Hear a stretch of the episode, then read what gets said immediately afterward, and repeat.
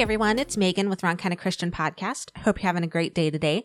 Today's episode is going to be a bit shorter than usual, but I wanted to follow up on last week's episode about God's faithfulness to judge, and more specifically, the part where I said it's not my role to judge unbelievers. However, because God's judgment is real and it's coming, that means that we, Christians, we need to get to work.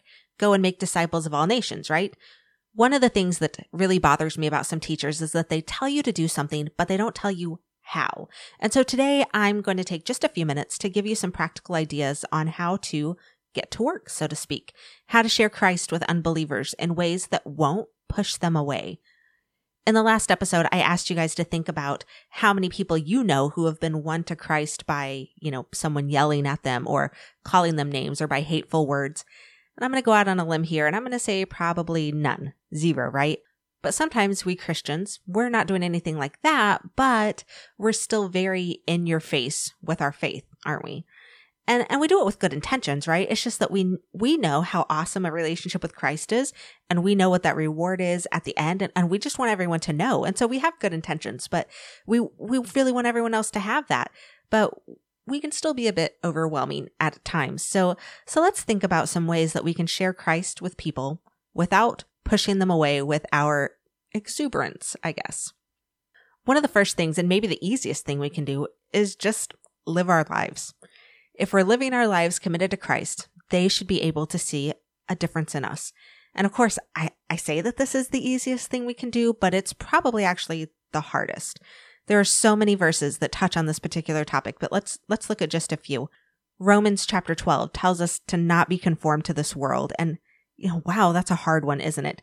We always have to be on guard to not let the world mold us, but to instead be molded by God. Isaiah chapter 64 says, You are the potter, and I am the clay, and I am the work of your hand. If we're really living a godly life, it should be evident and marked by differences. And, you know, sometimes those differences are what pull people in. Differences like meeting trials with joy instead of devastation or despair, like we're told to do in James chapter 1. And it's, of course, not that we're happy to go through those trials, but we don't lose hope because we know that the trials bring about perseverance and we know that God's in control and He has a plan. There's a few verses that talk about keeping yourself away from the love of money. Not that money in itself is bad, but it's just it's all about your motivating factor, right? If you've been with me for a while, you know how much I return to this phrase. It's a heart issue. And there are so many different facets of living a life committed to Christ that this could probably be its own episode all by itself. And we could go through all the don'ts. Um, you know, don't gossip, don't lie, don't speak harshly um, out of anger or un- unrighteous anger, don't be sexually immoral. But, um, and, and of course, do all those. But maybe the easiest way to look at this is by what we do instead. Put God above all else and live like you truly believe that, that that's true.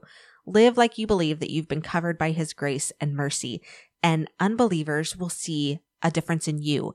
And often they'll be curious about what that is and they'll wonder what that is and they'll ask you about it and they'll want that. Another way we can share Christ with others, and, and this might take a little bit more courage, but is by being willing to honestly share your testimony. And I'm not saying shove it in their faces, but when it's appropriate and when God has given you the nudge to do so, be willing to share, authentically share. In Mark chapter 5, Jesus heals a man from demon possession. And when the man, um, he begs to go with Jesus afterwards, and Jesus tells him to instead go and share his story with the people in his community. Why would Jesus do that? Well, the people in this man's community, they saw him, you know, every day. They knew what kind of life this man had been living. And so when Jesus healed him and completely changed his world, what a better testimony to those who had seen him than to see the life so completely changed. Sometimes your testimony helps someone who is going through a similar situation or is struggling with whatever your struggle is. And there's no one better to share Christ with them than the person who's been saved from the same.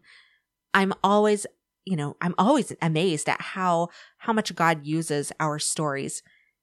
Especially when, like, personally for me, when I'm feeling most vulnerable in sharing some part of my testimony that I find shameful, you know, some part of my past that I'm like, mm, I don't really want people to know that.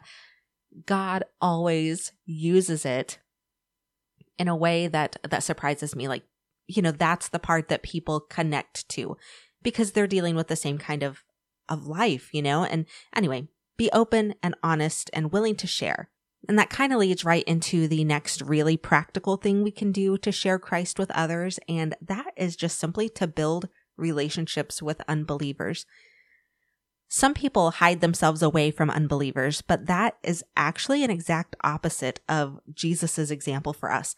And I'm not saying to be best friends with them or anything like that because, you know, it may be a hard temptation for you depending on their lifestyle. But what I am saying is to find common ground. When I was in college at Ozark Christian College in Joplin, Missouri, we had a guest speaker come in and preach one time during our chapel service about racism in the church.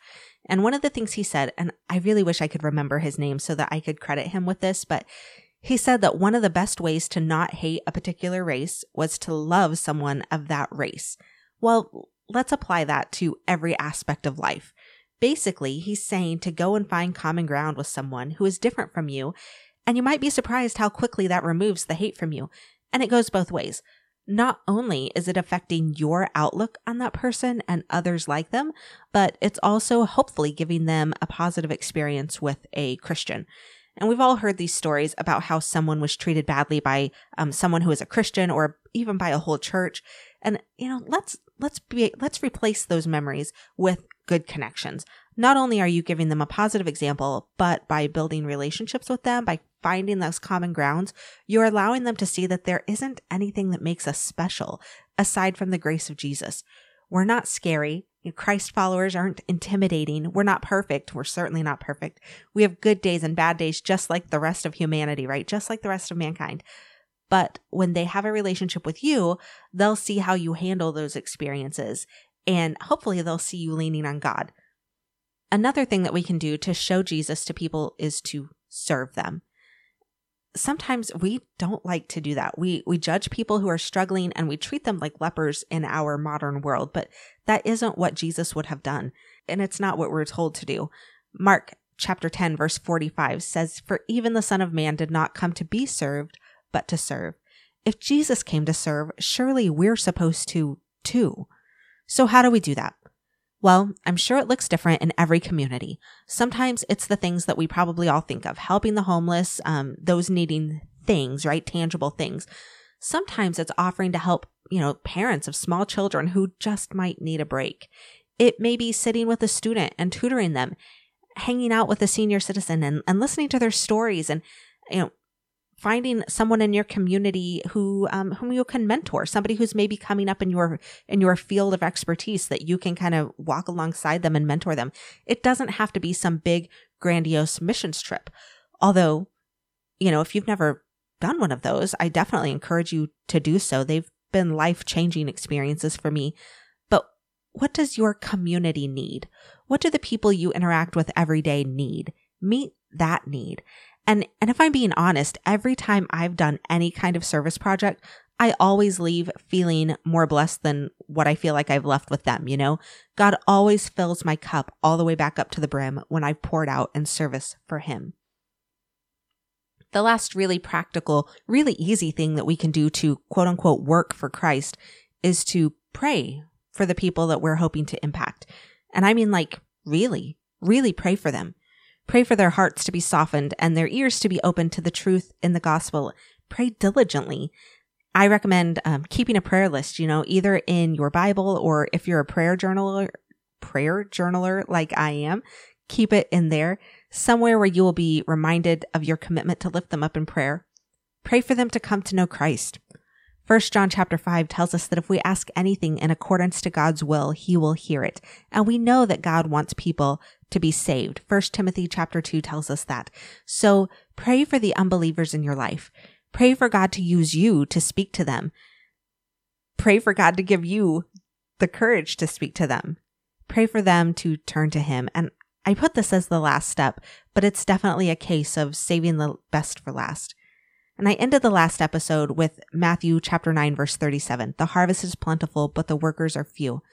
The work isn't always glorious, and there's not always immediate gratification, but it's important work. It's eternal work, kingdom work. And it's time to get busy. My challenge to you this week is to find someone in your life that you can start using some of these ideas on. someone that you can pray for, someone you can talk with. Build that relationship so that God can use you. You can do it. Don't be afraid to be vulnerable. And if you're comfortable doing so, head on over to my Instagram and comment with that person's first name or DM me if you'd rather.